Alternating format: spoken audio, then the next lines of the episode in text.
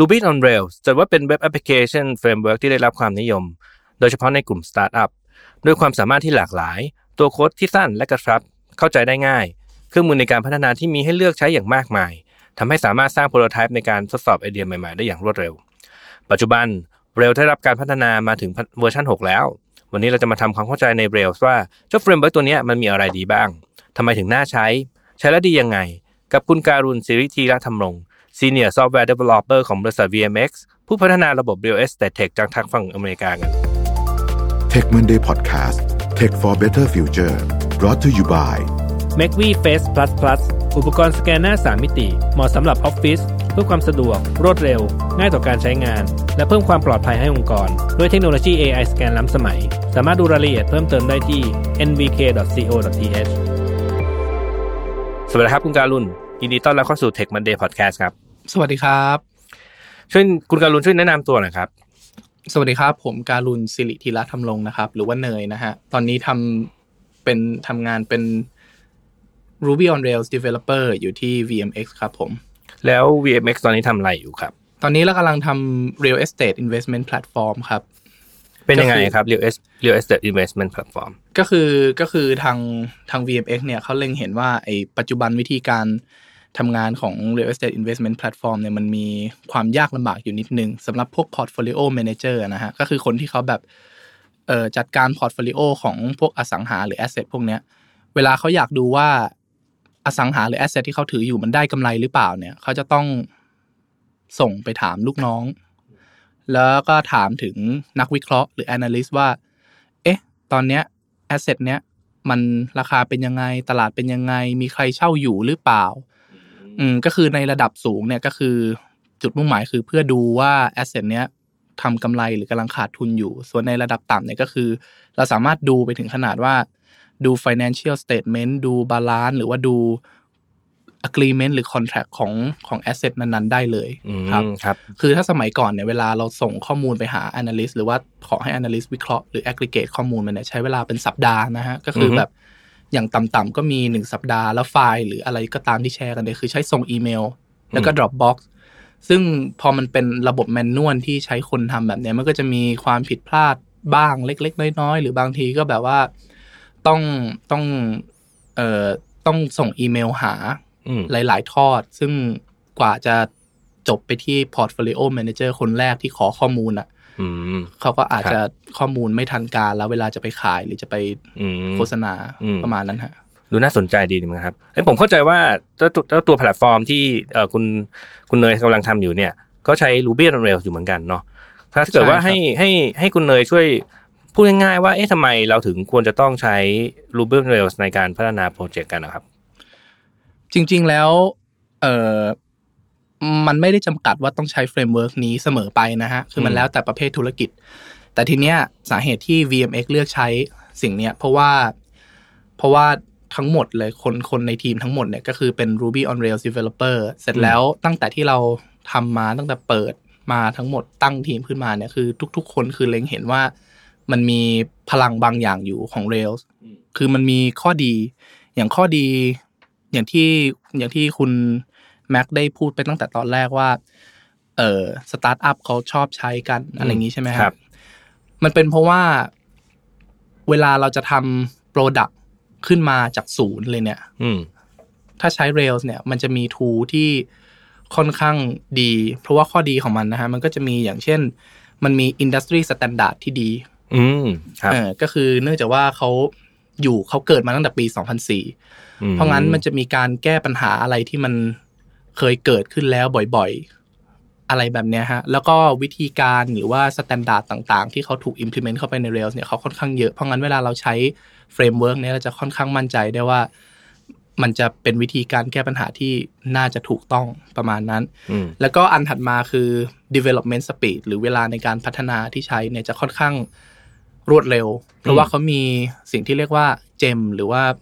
อืมอะก็คือก็ไลคืบรารีตัวใช่หนึ่เป็งนไลบขราองรีคือ Ruby ม Rails เนี่ยเขาพัฒนาด้วยภาษา Ruby ใช่ไหมฮะครับซึ่งมันมันคือทับทิมนะอืมและทีนี้ gem คือมันเป็นเหมือนกับมุกตลกของคนอืมที่เขาทำอะก็คือใช่เป็นแบบใช่พวกเพชรพลอย มันจะมี library ที่แก้ปัญหาอะไรก็ตามแต่อืมที่เกิดขึ้นบนโลกเขาครับเขาเขาถึงขั้นมีคำพูดติดตลกว่า there is a gem for that ก็คือไม่ว่าจะเป็นปัญหาอะไรก็ตามแต่ที่มีอืมคือมันจะมี gem มี gem แก้เสมอเสมอและ supportสำหรับการพัฒนาด้วยตัวนี้ใช่เจ้า Ruby on Rails เนี่ยเนาะใช่เพราะงั้นเวลาเราจะทำ MVP product ขึ้นมาเนี่ย มันค่อนข้างง่ายมากและเร็วมากอืมเออแต่แล้วเขามี concept อยู่อย่างหนึ่งของ framework เนี้ยเขาเรียกว่า dry D R Y นะฮะ DRY ก็คืออืม don't repeat yourself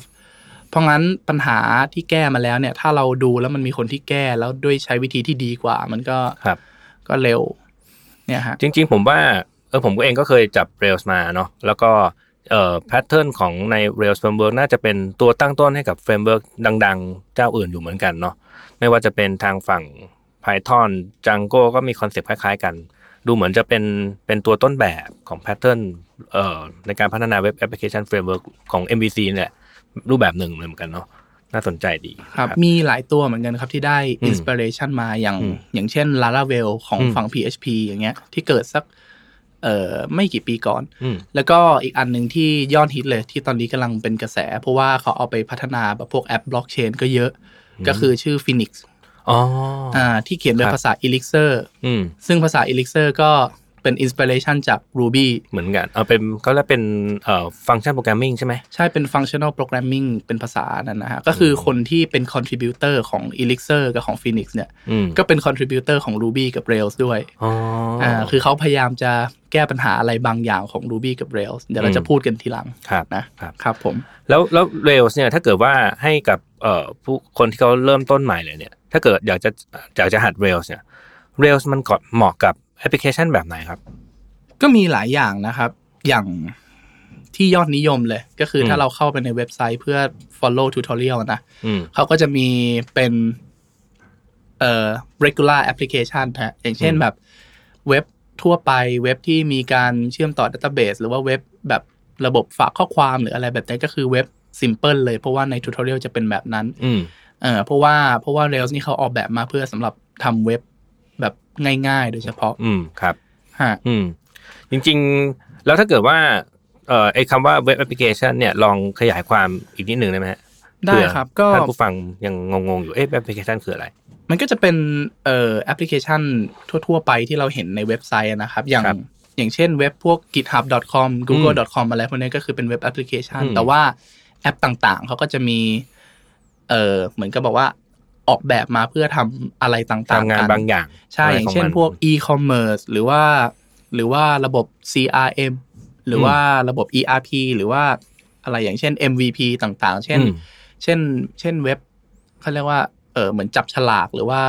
จองตั๋วหรืออะไรก็ตามอ๋อแต่เนี่ยครับโอเคมีหลายแบบมากครับ แล้วไอ้เอ่อวันนี้เกริ่นถึงมาว่าไอ้เจ้าตัว Rails เนี่ยมันพัฒนามาถึงจะเออเวอร์ชันหกแล้วเนี่ย ลอง คุณคุณเนยช่วยช่วยอธิบายให้ฟังหน่อยได้ไหมครับว่าเอ๊ะไอ้ Rails เนี่ยเออเวอร์ชันปกติก่อนก่อนที่จะหกอะมันทำอะไรได้บ้างแล้วเวอร์ชันหกอะมันมีอะไรที่น่าสนใจบ้างโอ้โห อันนี้เป็นค่อนค่อนข้างยาวนานนะครับเพราะว่าผมเริ่มทำเร็วตั้งแต่เวอร์ชัน3 ซึ่งมันก็หลายปีที่แล้วนะ คือบางคนนะอย่างในทีมผมเขาก็ทำมาตั้งแต่เวอร์ชัน2 ซึ่งเก่ากว่านั้นอีกอืมผมก็ครับเกิดไม่ทันคือโอ้โหคืเกิดถึงขั้นเกิดไม่ทันเลยแหละนานครับนาน ก็คือก็คือ Rails เนี่ย ก่อนหน้าเนี้ยเขาจะมีเอ่อพวกอย่างที่บอกเมื่อกี้นะฮะ พวก tooling ต่างๆ เจมต่างๆ อย่างข้อดีเลยที่ทำให้ developer หลาย ๆ คนอืมทั้งจากสมัยก่อนแล้วก็สมัยเนี้ย แบบดึงดูดเข้าไปหา framework ตัวเนี้ยก็คือหนึ่งเลยเขามีระบบอะไรที่เราไม่ต้องทำเอง เช่น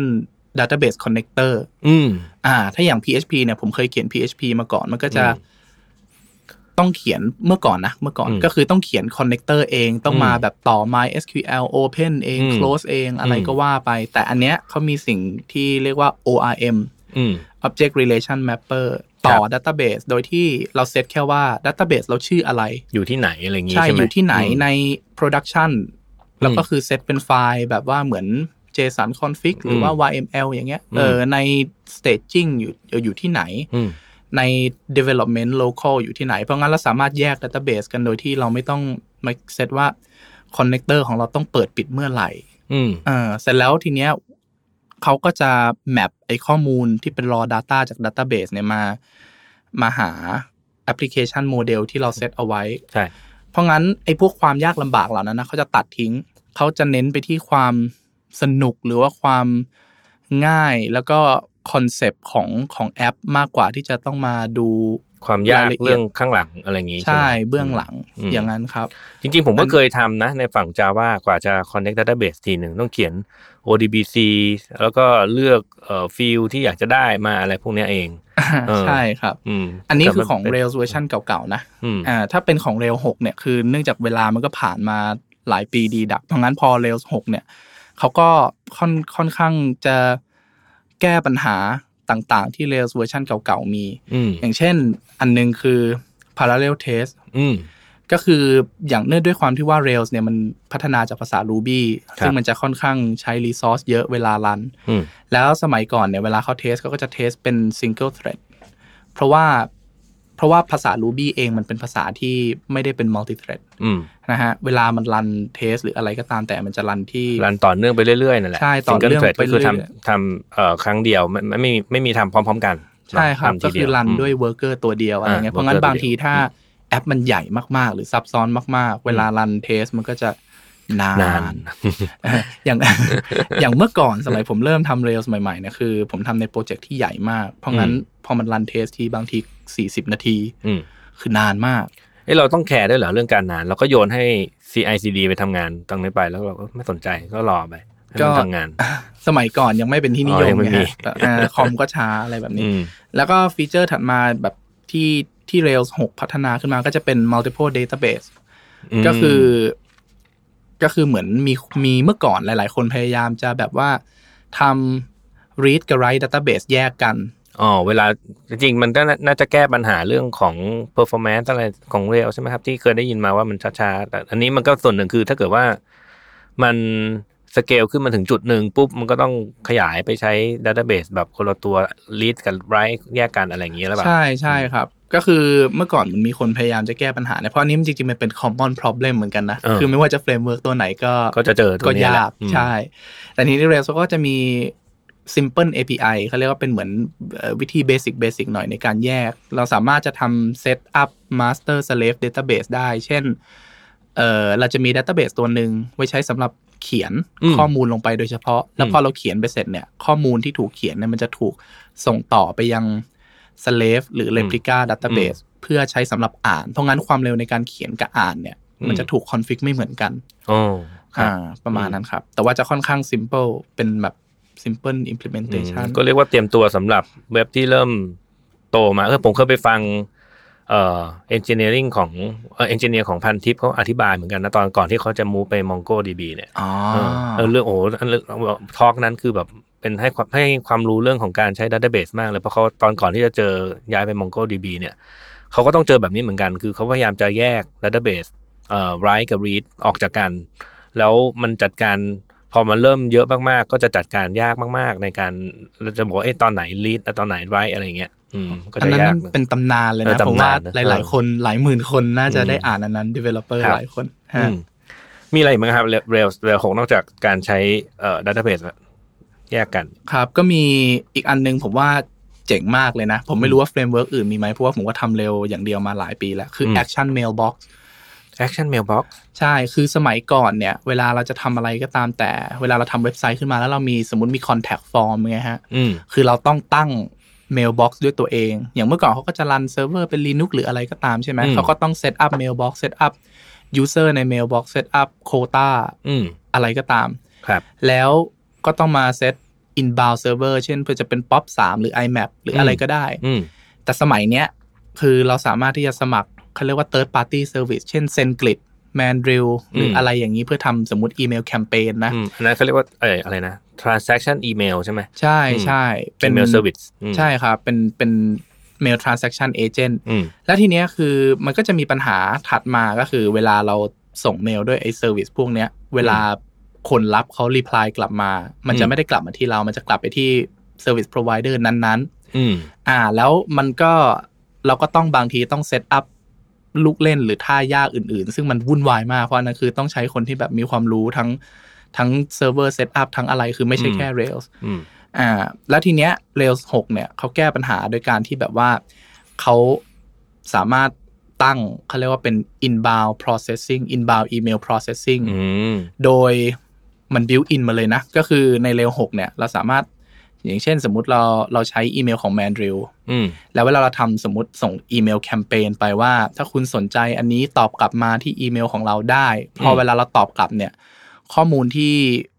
คนรับส่งกลับมามันจะไปเข้าที่ Mandrill ใช่ไหมฮะ แล้วเราสามารถตั้งให้ Mandrill หรือไอ้พวก Mail Agent พวกเนี้ยอืม forward inbound email data ที่เป็น meta data นะ ส่งกลับมาที่เซิร์ฟเวอร์ของเราได้ครับแล้วเซิร์ฟเวอร์เนี้ยไอ Rails หกเนี่ยมันจะมีระบบเขาเรียกว่า email processing คือเราสามารถรับอีเมลนี้เข้ามา ไม่ว่าอีเมลนั้นจะเป็นอะไรก็ตามแต่และสามารถอืมส่งต่อไปยัง mailbox ต่างๆ ที่เราตั้งไว้ในเซิร์ฟเวอร์ได้ เหมือนกันกับ เหมือนกันกับการพัฒนาเว็บแอปธรรมดาเลย เหมือนเหมือนเอาเอาอีเมลมาทำเอ่อ automation รูปแบบหนึ่งผ่านใช่แอปพลิเคชันของเราถูกไหมใช่ครับ จริง ๆ มันอาจจะไม่ใช่แค่ส่งต่อ เอ่อ mail inbox แต่ว่าเอาเอาข้อมูลของที่เขาตอบกลับมาเนี่ยมา process อะไรบางอย่าง แล้วก็ทำงานอะไรบางอย่างก็ได้ ใช่มาใช่ไหม process ได้ เพราะงั้นมันก็จะเวลาเวลาตอนที่ฟีเจอร์นี้ออกใหม่ๆเนี่ยมันก็จะมีคนมานั่งวิเคราะห์กันว่าเออมันมี potential ที่สามารถอืมทำถึงขนาดคิด ana- analysis ได้ว่าเออ analyze ได้ว่า เอ้ยคนตอบกลับมาอืมเป็นกี่เปอร์เซ็นต์แล้วตอบกลับมาด้วยด้วยข้อความประมาณไหนหรือสนใจหรือไม่สนใจหรืออะไรโเอามาทำ machine lear ning ต่อไปอีกอะไรอย่างงี้ใช่ จริง ๆ มันไม่ได้ลิมิตอยู่แค่การตอบกลับนะฮะ คือบางครับทีคนส่งอีเมลเข้ามาหาเราเงี้ยอืมมันก็สามารถ redirect ไปที่ ticket ได้เลย ถ้าอืมสมมติเราทำเป็นเว็บแบบ support ticket อืมสมมุตินะอ๋ออันนี้ก็คือสามารถออโต้แบบ redirect ticket ไปที่แผนกหรือคน user ที่หรือเขาเคยที่ตอบหรือว่าเรื่องนั้นๆ อะไรอย่างงี้ใช่ใช่ไหมที่เหมาะสมอืใช่ครับอ๋อเออดูมีประโยชน์มากๆเหมือนกันนะ ใช่ครับอืมจริง ๆ มีอีกหลายอย่างนะครับเร็วหกแต่ว่าถ้าเกิดพูดไปมันจะอาจจะนาโอ้นน่าจะเป็นวันแล้วมั้งใช่แล้วมันจะลึกมันจะลึกลงเรื่อยๆใช่ครับ อืม แล้วเอ่อถ้าเกิดว่าทางฝั่งเมื่อกี้เราพูดถึง Ruby on Rails ครัเนาะบมันเราคือเราใช้ภาษา Ruby ในการในเอ่อบน Rails framework แล้วถ้าเกิดไม่ใช้ Rails อะครับ ถ้าเกิดเป็นโลกของ Ruby เนี่ย มันมีทางเลือกอื่นไหม ถ้าไม่ใช่ Rails ก็มีมีค่ายอื่นเหมือนกันนะฮะ อืมใช่อย่างอย่างอย่างค่ายที่เป็นที่นิยมมาก ๆ เหมือนกันครับก็จะเรียกว่า Hanami Hanami ใช่ Hanami นี่เกิดทีหลัง แต่ว่าคอนเซปต์เขาจะค่อนข้างแตกต่างกันชัดเจนอืมเออเขามีคอนเซปต์ประมาณเหมือนว่าเขาบอกว่า Rails เนี่ยมันมีคอนเซปต์ข้อหนึ่งที่บอกว่า convention over configuration เอออมคือความง่ายของ Rails เนี่ยมันมาจากสิ่งที่เขา assume ว่า เอ้ยเราเราต้องรู้ convention นี้นะเขาจะมีข้อตกลงกันของแอปอ๋อเพราะงั้นอืมอืมเพราะงั้นเวลาเราทำอะไรเนี่ย เรา ถ้าเกิดรต้องทำตามนี้รู้มันถึงจะง่าย ถ้าใช่ทำถ้าไม่รู้ก็จะโอ้ติดขัดไปหมดเลยอะไรอย่างงี้ใช่ใช่ไหมฮะแล้วเราก็ต้องไป search Stack Overflow หรือ Google ก็อืมว่าไปครับซึ่งซึ่งทางฝั่ง Hanami เนี่ยเขาก็จะบอกว่าเออมันดูไม่ค่อยชัดเจนนะ เหมือนมัน implicit คือมันเหมือนเหมือนมันซ่อนๆ อยู่ข้างหลัง มันไม่ชัดเจนมันไม่ explicit พออมเขาก็เลยทำ framework นี้ขึ้นมาโดยมีคอนเซปต์ว่าแบบเป็นทุกอย่างจะชัดเจน ทุกอย่างจะมี single responsibility เพราะงั้น อันนี้ก็เป็นเป็นคอนเซปต์ของเขาอืมใช่ แล้วก็จะมี framework อย่างจริง ๆ จะจะพูด มันก็ยังไม่เชิงเป็น framework นะฮะมันก็คือมันเป็นเหมือนเป็นสิ่งเอ่ออะไรเป็น simple server ครับนะมันชื่อว่า Sinatra อันนี้ อันนี้อยู่มา Sinatra นานมากแล้วอ๋ออืมอืมผมก็ผมก็ชอบใช้อืมคือมันสามารถทำเป็นแบบ simple เอ่อ request response server ได้ง่ายมากทำแบบง่ายๆเนาะใช่เออทำบางแบบทีเราง่ายบางทีเราก็อยากจะได้เอ่อ บางอย่างที่มันไม่ได้ซับซ้อนอะไรมากแค่แค่มาแค่เอ่อ response ง่ายๆ แค่อันเดียวอะไรเงี้ยก็ใช้ response request แค่อันเดียวก็ใช้ใช่ครับซินาตาแทนก็ได้ใช่อย่างเช่นทำเป็นพวกแบบเอ่ออะไรอะ monitoring system ที่แบบว่าคอยตอบ simple งานง่ายๆ response อย่างเดียวใช่เท่านั้นอะไรอย่างงี้ใช่ไหมใช่ครับครับ อืม แล้วเอ่อเจ้า Rails เนี่ยเอ่อบริษัทถ้าพูดถึงว่าคนที่ใช้ Rails เนี่ยที่ถ้าพูดถึงปุ๊บคนรู้จักเลยมัน คุณคุณเนยพอจะแนะนำได้ไหมครับว่าเอ้ยบริษัทไหนเขาใช้กันบ้างโอ้อันนี้ GitHub ฮะแน่นอนเลยครับโอ้อันนี้ใครต้องไม่รู้จักแน่ GitHub บ้างถ้าเป็นใช่ developer เนอะถ้าคนที่ฟังอืมพอดแคสต์นี้ต้องผมว่าต้องรู้จักนะต้องรู้จักแล้วล่ะครับแล้วก็อีกอันหนึ่งที่ชอบใช้ก็ที่ผมใช้เองส่วนตัวคือ Airbnb อ๋อ Airbnb ก็ใช้ Rails เหรอใช่ครับ ใช่อ๋อแล้วก็อีกอันหนึงถ้าสายช็อปอาจจะเคยใช้อืมแต่ส่วนใหญ่จะเป็นสายช็อปอืมต่างประเทศนะก็คือ Shopify Shopify อ๋ออันนี้ใช่อันนี้ก็ดังดังดังมากบนโลกใบนี้ ใช่ แล้วอืม Shopify เองเขาก็ทำโปรเจกต์ Open Source ออกมาเยอะเหมือนกันสำหรับคนที่ทำ e-commerce เอง หรือว่าอืมคนที่ทำเอ่อเว็บพวกบล็อก หรือหรือ CMS อะไรเงี้ย Shopify ก็ทำเจมออกมาเยอะเป็นอ๋อ library เป็นเยอะเป็น contributor ให้ด้วยในใช่ในครับ Ruby ดี community มากเนาะใช่ครับอืมแล้วถ้าเกิด เออมันแต่ว่าพอผมเคยเจอคำถามนี้บ่อยๆเวลาไปพูดว่าเอ๊ะทำไมใช้ Rails เออเพราะเดี๋ยวนี้คนเอ่อโดยเฉพาะอย่างนี้ในในประเทศไทยอะในกรุงเทพอะคนเขาหันไปสนใจ Python กันออืมอืม Rails กับ Python เอ้ยไม่ใช่สิต้องเทียบกันว่า Ruby กับ Python เปรียบเทียบกันยังไงดีครับ มันเหมือนมันเหมือนเทียบส้มกับแอปเปิลนะส้มกับ comparing Apple อ๋อ orange and อืมอืม apples คือ ผมชอบทั้งคู่เพราะผมเคยเขียนทั้งคู่อืมแต่สิ่งที่เห็นชัดเจนมาก ๆ เลยนะคครัรับบสำหรับ Ruby กับ Python คือ Python เนี่ยจะชัดเคลียร์อืมเวลาอ่านโค้ดจะรู้ได้เลยว่ามันทำอะไรอืมแต่ Ruby นี่มันจะเขียนง่ายอ่านสนุกภาษาสวยงาม แต่บางทีมันจะมี magic หรืของมันอะไรที่มันใช่แล้วแล้วแล้วก็ด้วยความความเร็วในการประมวลผลเงี้ย Python มันจะค่อนข้างเร็วกว่า เสร็จแล้วเสร็จแล้วเอ่อตัวภาษาเนี่ยนะฮะ คือ Python เนี่ยเขาจะค่อนข้างเป็นที่นิยมในหมู่ นักวิทยาศาสตร์ กับนักคณิตศาสตร์สอ๋แตอทเห็นเขาใช้กันอะไรต่างๆพวกนำพายพวก machine learning อะไรพวกเนี้ยเนาะใช่ statistic คืออมสาย AI สาย Machine Learning เขาก็จะใช้ Python ค่อนข้างเยอะ ก็เลยคิดว่าเออใช้เสร็จปุ๊บก็เออไหนๆก็รู้ภาษานี้แล้วก็ก็เลยไม่สนใจภาษาอื่นอะไรอย่างเงี้ยใช่ไหมใช่ใช่ครับใช่แต่ว่าแต่ว่าคือคือตัวมันเองคือสามารถทำได้อืม ทำงานได้เหมือนกันหมด แต่ว่าเขาก็จะใช้คนละ framework กันอะไรประมาณนั้นอืมอะเมื่อกี้เมื่อกี้เทียบ Ruby กับ Python อันนี้มา framework บ้าง ครับ Rails สู้กับ Django ใช่ไหมฝั่ง Python ฮะเป็นไงบ้างอย่าง Django เนี่ยผมมีโอกาสได้ใช้แค่ประมาณ 6 เดือนอืมของการทำงานที่แรกนะฮะอืมแต่ Rails เนี่ยทำมาหลายปี ถ้าเกิดจะเทียบเนี่ยผมผมอาจจะอาจจะดูไม่แฟร์เท่าไหร่เพราะว่าเพราะว่ามันประสบกนารณ์ผแล้วน้อยกว่านานแล้วสมัยนู้นใช่อืมแต่ว่าตอนที่ได้ได้เคยลองทำกับประสบการณ์ที่มีแค่ 6 เดือนนั้นนะนะอืมผมรู้สึกว่า คือ Django เนี่ยมี library เหมือนกันอืมมีความเคลียร์มีความง่ายในการทำ prototype หรือ MVP เหมือนกัน แต่ความต่างคือ คือเวลาเราจะทำโค้ดอะไรแบบเนี้ยฮะอืมมันจะเขียนโค้ดค่อนข้างมากกว่า Rails เยอะอ๋อต้องหลายต้องต้องเขียนยาวกว่าว่างั้นใช่ใช่ไหมคืออมคือถ้าเราเข้าไปที่เว็บไซต์ rubyonrails.org เนี่ยนะเขาจะอืมมีสโลแกนเลยนะเขาบอกว่า เอ่อ making web development แบบ life easier อะไรประมาณเนี้ยก็คือแบบทำให้ชีวิตมันง่าย คือซึ่งมันง่ายจริงๆ เราสามารถทำเว็บแบบเขียนคอมเมนต์หรือ guestbook ได้ภายใน4นาที5นาที อืมอืมใช่ มันมันน่าจะมีสุดยอทูดเยอะมากแยะมากมายใช่ครัให้บให้ให้ช่วยเนาะใช่ไม่แต่ว่าเร็ของขนดนี้ดิจังโกอาจจะเร็วเอออาจจะใช้ใช้เวลามากกว่านั้นหน่อยอืมแต่ว่าสุดท้ายในในปลายทางอะนะฮะถ้าเราออกแบบอืมหรือวางระบบดีๆอะมันจะครับมันน่าจะพอๆกันนะอืม เพราะมีหลายหลายที่แบบหลายบริษัทในไทยที่ใช้ดิจังโกเหมือนกัน อืมใช่ก็จริง ๆ ทุกภาษาก็มีก็มีความสามารถมีเอ่อความเหมาะสมในแต่ละในแต่ในแต่ละคนเอ่อในตัวตัวในตัวของมันเองนั่นแหละเนาะครับใช่ไหมครับใช่อืมอันนี้เทียบมาสองอย่างแล้วคราวนี้น่าจะต้องเทียบอันเป็นอย่างสุดท้ายแล้วล่ะ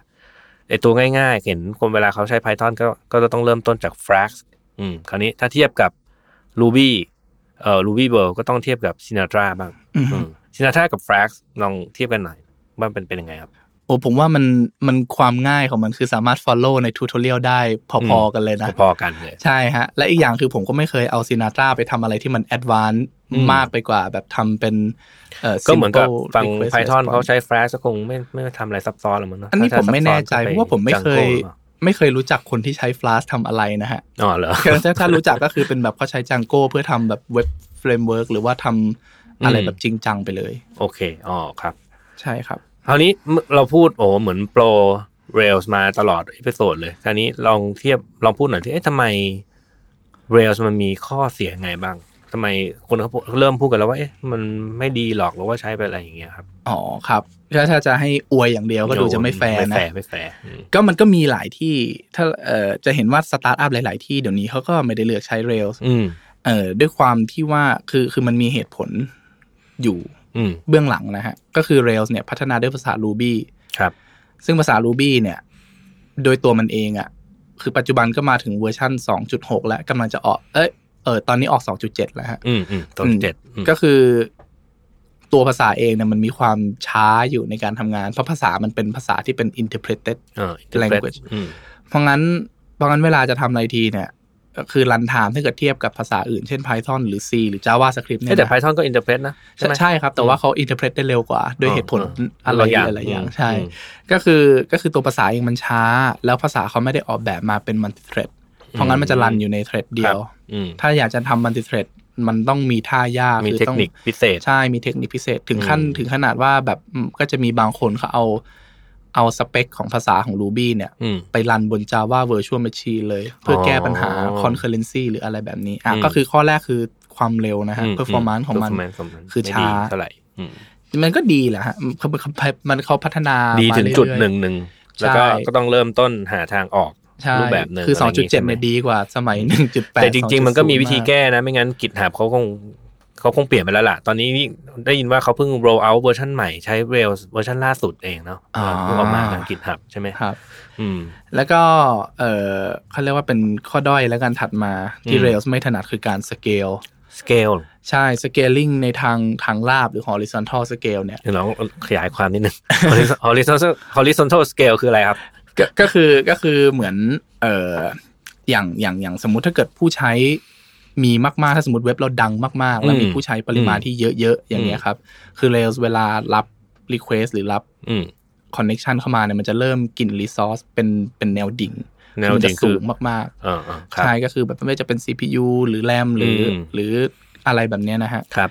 ใช่ก็คือในการสเกลของ Rails เนี่ยเนื่องจากภาษาเขาอย่างที่บอกคือไม่ได้เป็น multi thread เป็นอืม single thread แล้วครับแล้วรันอยู่บน CPU เดียวอะไรเงี้ยมันก็จะกิน resource แบบดิ่ง ของมันเองตัวเดียว ถ้าอืมเวลาเราจะสเกลเออมันไม่ได้เป็นการสเกลแบบแตก thread นะ ก็คือเราจะแบบบวกเซิร์ฟเวอร์เพิ่มอ่าเอาแอปอะไรอัดเซิร์ฟเวอร์เข้าไป ใช่ก็คืออมอัดฉีดเงินเข้าไป อืมครับ ครับผม มันก็มันก็แก้ปัญหาได้เหมือนกันนะโอเพิ่เคมก็คือ resource ไอ้เพิ่ม vertical ที่ว่าเมื่อกี้เนี้ยเราจะแก้ปัญหาด้วยการเพิ่ม CPU เพิ่ม RAM ใช่อะไรอย่างงี้ครับใช่ไหมครับ มันก็ใช่มันก็ยังอยู่ในเซิร์ฟเวอร์ตัวเดียวกันนั่นแหละ แต่คราวนี้ถ้ามันไม่พอก็ต้อง เอ่อสเกลไปทาง horizontal อย่างที่คุณเนยว่าก็คือเพิ่มเซิร์ฟเวอร์ไป ใช่เพิ่มอัดเซิร์ฟเวอเพิ่มเพิ่มเพิ่มเข้าไป ถึงแม้ว่าเซิร์ฟเวอร์นี้เราจะแบบแตก thread ออกมาคือเล่นอืมท่ายากที่บอกอีกแกนะฮะอืมให้มันมีแบบว่าเซิร์ฟเวอร์หนึ่งรับได้สิบหกครับสิบหกเทรดหรือคอนเน t ชันอืมอะไรอย่างงี้ แต่ว่าเราสุดท้ายเราก็ต้องบวกเงินเพื่อเพิ่มเซิร์ฟเวอร์ทำโหลดอืม balancing ทำอะไรซึ่งมันก็อืมจะอ้าวแต่มันก็ทำได้นี่สเกลแล้วมันมีปัญหาเรื่องสเกลไงเหรอมันก็มันก็จริง ๆ มันก็แก้ปัญหาได้นะฮะถ้าเราอืมมี resource บางอย่างเพียงพอคือเหมือนเราต้องอัดฉีด resource อะไรบางอย่างเข้าไปอ๋ออ๋อแค่นั้นเองหรือว่าจริง ๆแล้วคือด้วยการทำ performance แบบเดียวกันเนี่ย Rails จะใช้ทรัพยทรัพยากรสูงกว่า ใช่ครับอืมสูงกว่าค่อนข้างมากสูงกว่าเขามากใช่พอถึงจุดหนึ่งก็อาจจะต้อง เอ่อแต่กว่าจะถึงจุดนั้นอะ ก็อาจจะใช้เวลาระดับหนึ่งเนาะถ้าถ้าคุณกำลังทดสอบไอเดียใหม่ๆ ของคุณเนี่ย คุณอาจจะไม่ต้องกังวลเรื่องนี้หรอกเอาความเร็วในการท พัฒนาดีกว่า business idea ดีกว่า ใช่ไหมมันมันคอนเซปต์อืมมันมัน conceptualize ดี คือถ้าเกิดว่ามันถึงถึงขั้นต้องสเกลในระดับนั้นนะผมอืมคงดีใจนะ เออ มันจะมันเป็น good pro- มันเป็น good problem อืมใช่ มันเป็น good problem ฮะอืมแสดงว่าโอ้เว็บเราดังมากเลยไอเดียของเรา prove แล้วคราวนี้ใช่ก็แก้ปัญหาเรื่องเทคนิคเดี๋ยวค่อยว่ากันอีกทีใช่ครับ ถึงป่านนั้นเราก็ค่อยจ้างคนที่แบบเก่งๆเรื่องนี้มากๆมาแก้ปัญหาอะไรอย่างงี้ก็ก็ยังทันแต่จริงๆ ผมเคยไปงาน conference เห็นเขาก็พูดถึงเรื่องนี้นะ แล้วเขาก็ จริง ๆ Rails มันมีข้อดีอันหนึ่งคือ เหมือนกับว่ามันสามารถที่จะคุยกับแพลตฟอร์ม หรือ framework อื่นได้ด้วยในตัวมันเองอะคือมันอืมเนื่องจากว่ามันเป็นเหมือนเขาเรียกว่าอะไรเป็น Rack อะไรสักอย่างเนี่ย แล้วภายในของมันเราสามารถเอ่อแปลงร่าง request ให้ไปคุยกับ Golang หรือว่าไปคุยกับ Django ก็ได้ แล้วกลับกลับมาภายในตัว Rails application เนี่ยซึ่งมันก็อาจจะ flexible ระดับหนึ่งในสำหรับในการที่จะไปคุยกับ หรือทำงานร่วมกับframework อื่น อืม ก็ดูน่าสนใจดีนะครับอ๋อครับ มีข้อเสียอีกไหมครับ Rails ข้อเสียนะฮะจริงๆเอ่อจะบอกว่าเป็นข้อเสียก็ก็ไม่เชิงนะแต่ว่าอืมต้องบอกว่ามันเป็นลักษณะงานละกันครับ อย่างอย่างเวลาทำเว็บไซต์เนี่ยนะครับครับเขาจะมีเขาเรียกว่า concurrency problem อืม concurrency คือการเอ่อมีการแข่งกันทำงานหรือว่าอ่ทำงานร่วมกันใช่ไหมทำงานร่วมกันพร้อม ๆ กันอะไรเงี้ยอืมก็คือมันก็จะมาจากปัญหาก่อนหน้านี้ที่บอกว่าไม่ได้เป็นเป็น multi threading นะอืมเขาก็ ก็ก็จะมีอย่างที่ผมพูดไว้ตอนแรกว่าเดี๋ยวจะพูดทีหลังเรื่องเออ Elixir เออกับ Phoenix เออครับคือ framework Phoenix เนี่ยอืมก็คือจะคล้ายๆ Rails ลักษณะภาษาก็จะใกล้เคียงกันอืมพัฒนาโดยภาษา Elixir ที่คล้ายๆ Ruby เหมือนกันอืมก็จะใกล้เคียงกันคือเขาสร้างขึ้นมาเพื่อแก้ปัญหา concurrency ที่บอกตอนแรกเลยเพราะงั้นอ๋อเวลาทำงานอะไรมันจะค่อนข้างเร็วมาก แทบจะไม่มีอืม wait time อืมสามารถ respond ได้เลยอืมนะฮะแล้วก็อีกถัดมาก็คือ ตัวภาษา Ruby เองกับ Rails เนี่ยเขาไม่ได้เป็นที่นิยมในหมู่ พวกนักวิทยาศาสตร์อ๋อใช่เออเพราะฝั่งนั้นอะไรประมาณนั้นต้องยอมจริงๆแหละว่าก็ต้องไป Python นั่นแหละใช่ เพราะงั้นถ้าแบบเราจะมาบอกว่าไอ้ไอ้เรื่องนี้เป็นข้อเสียมันก็จะยังไงยังไงอยู่เรียกว่าเป็นลักษณะงานดีกว่า ครับฮะอืมอืมอืมแต่ concurrency นี่ก็เป็นเป็นประเด็นสำคัญเหมือนกัน ถึงขั้นมีคนเขาแบบแยกกลุ่มออกไปเพื่อสร้างเออ แยกเพื่อแก้ทีมปัญหาเวิร์เรื่องเนี้ยใช่โดยการสร้างภาษาใหม่และ framework ใหม่โอ้อ่าฮะ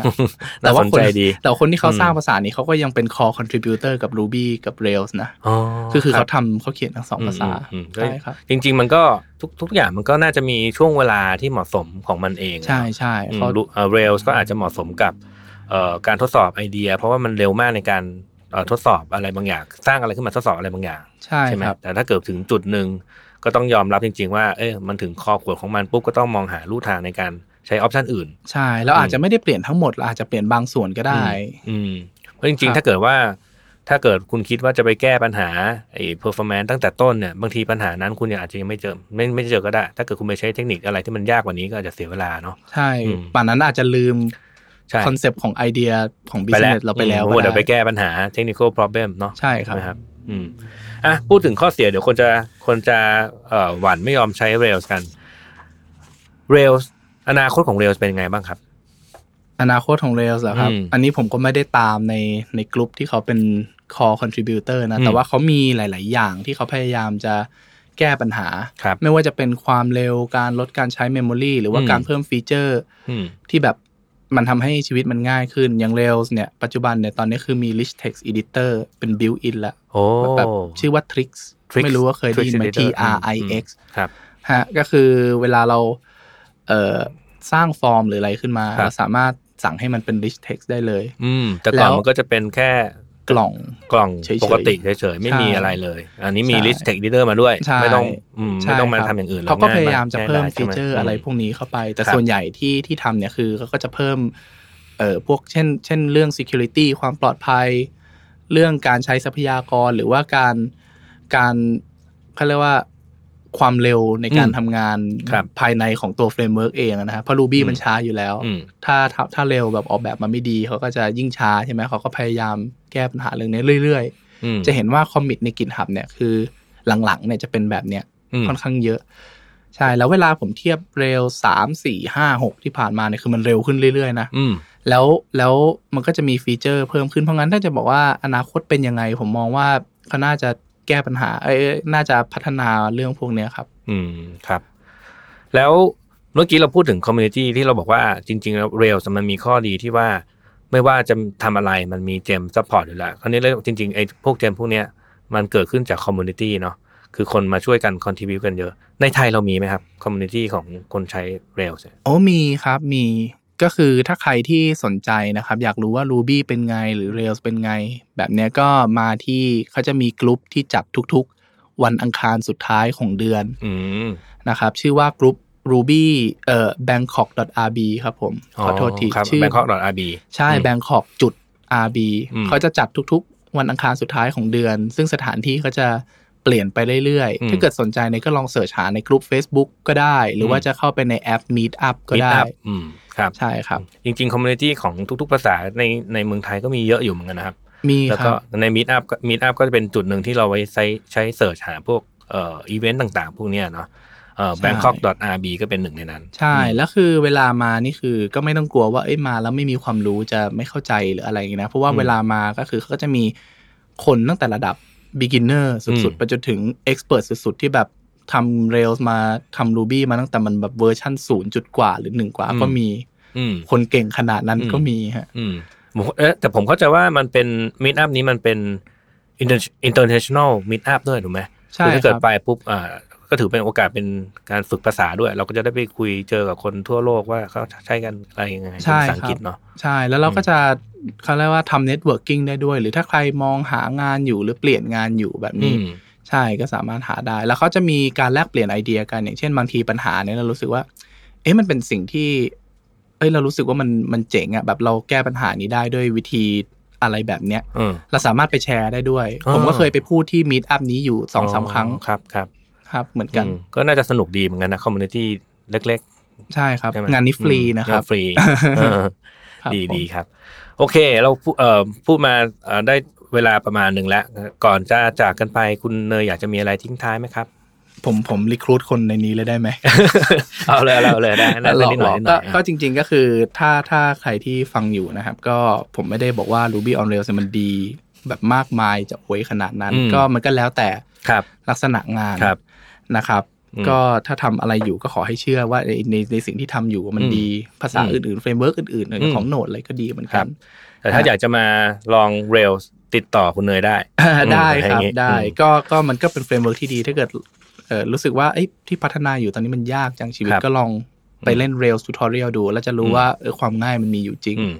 ฮะแล้วก็สุดท้ายนะครับครับ BMX กำลัง recruit คนอยู่อ๋อนะครับโอเคเป็น Rails developer ครับทั้ง junior และ senior ครับ เดี๋ยวเราจะทิ้งลิงก์ไว้ในshow note แล้วกันว่าเออติดต่อได้ยังไงเนาะมขอบคุณครับผมโอเคครับอ่าโอเค ก็ขอบคุณมากครับสำหรับอ่า episode นี้หวังว่าท่านผู้ฟังจะได้ความรู้เรื่อง Ruby on Rails ว่าเอ่อ Rails มันคืออะไรไปอย่างครบถ้วนนะครับจนกว่าจะพบกันใหม่ครับ สวัสดีครับ สวัสดีครับ ธุรกิจอีคอมเมิร์ซเป็นธุรกิจที่เราจำเป็นต้องเข้าใจลูกค้าให้มากที่สุด นี่เป็นเหตุผลที่ผมพัฒนา 198beauty.com เพื่อทำให้ลูกค้าของเราได้สิ่งที่ตัวเขาต้องการจริง ๆ เราอยากจะช่วยให้ลูกค้าเลือกผลิตภัณฑ์ที่เหมาะสมกับตัวเขาเอง ด้วยการใช้ Data และความเชี่ยวชาญในตลาด Health and Beauty ของเรา แต่ทีมเรายังต้องการคนมาช่วยในการพัฒนาสิ่งใหม่ๆ ไปด้วยกัน ถ้าคุณเป็นนักพัฒนาที่สนใจโลกของ e-commerce แล้วแล้วก็ ผมกำลังมองหา Mobile Developer ทั้ง iOS และ Android Full Stack Developer E-commerce Data Scientist แล้วมาร่วมงานกันนะครับ Tech Monday Podcast Presented by NVK